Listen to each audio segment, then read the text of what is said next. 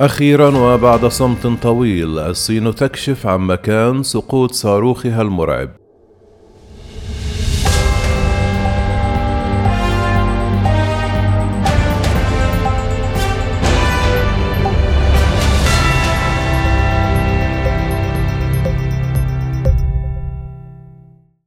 خرجت بكين عن صمت طويل ومحرج كانت لزمته السلطات الفضائية والدبلوماسية الصينية.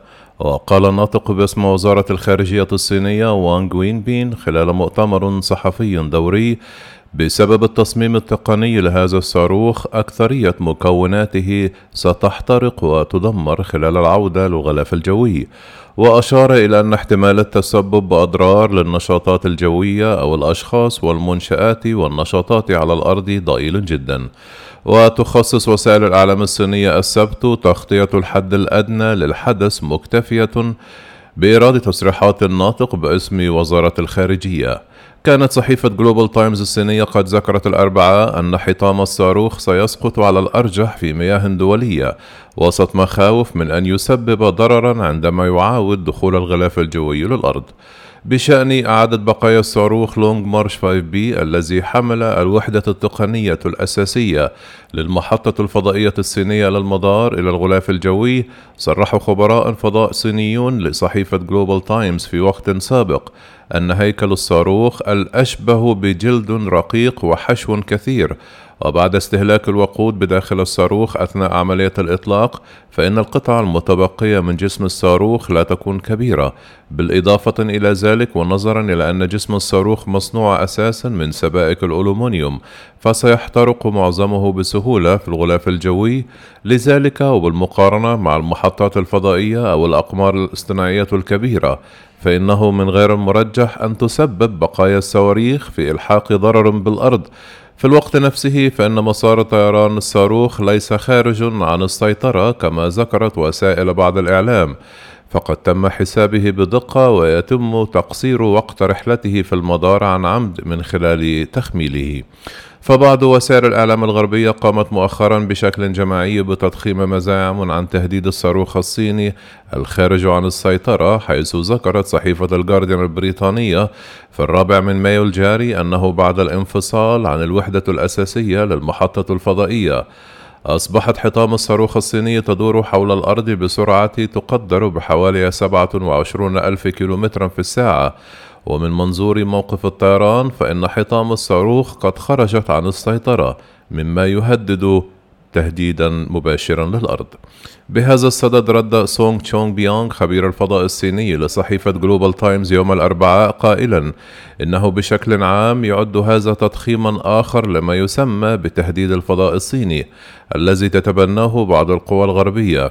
وهي حيلة قديمة وتقليدية تستخدمها القوى المعادية للصين في كل مرة يرون فيه اختراقات تكنولوجية في الصين لأنه يزيد من توترهم بحسب تعبيره. وإذا ما بقيت أجزاء الصاروخ مكتملة بعد دخول الغلاف الجوي ثمة احتمال كبير في أن تتفتت في البحر لأن كوكب الأرض يتكون بنسبة 70% من الماء. لكن فرضية سقوطه على منطقة مأهولة أو سفينة في عرض البحر تبقى قائمة. يدخل الصاروخ الصيني خلال عطلة نهاية الأسبوع غلاف الأرض الجوي بطريقة غير متحكم بها في حين ترى الصين والكثير من الخبراء أن فرضية تسببه بأضرار على الأرض ضئيلة جدا. ووضعت الصين في التاسع والعشرون من إبريل في المدار الأول مكونات محطتها الفضائية المستقبلية بواسطة صاروخ لونج مارش 5 بي أقوى الصواريخ الصينية. ويتوقع أن تعود الطبقة الأولى من هذا الصاروخ التي لا تزال في المدار الأرضي إلى نقطة يصعب التكهن بموقعها على الأرض.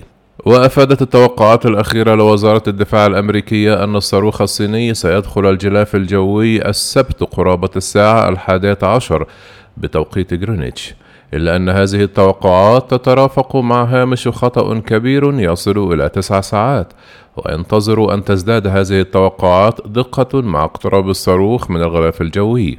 وقال مايك هاورد الناطق باسم وزارة الدفاع الأمريكية يوم الجمعة نأمل بأن يسقط الصاروخ في مكان لا يؤذي فيه أحدا مشددا على أن الولايات المتحدة تتعقب مسار الصاروخ.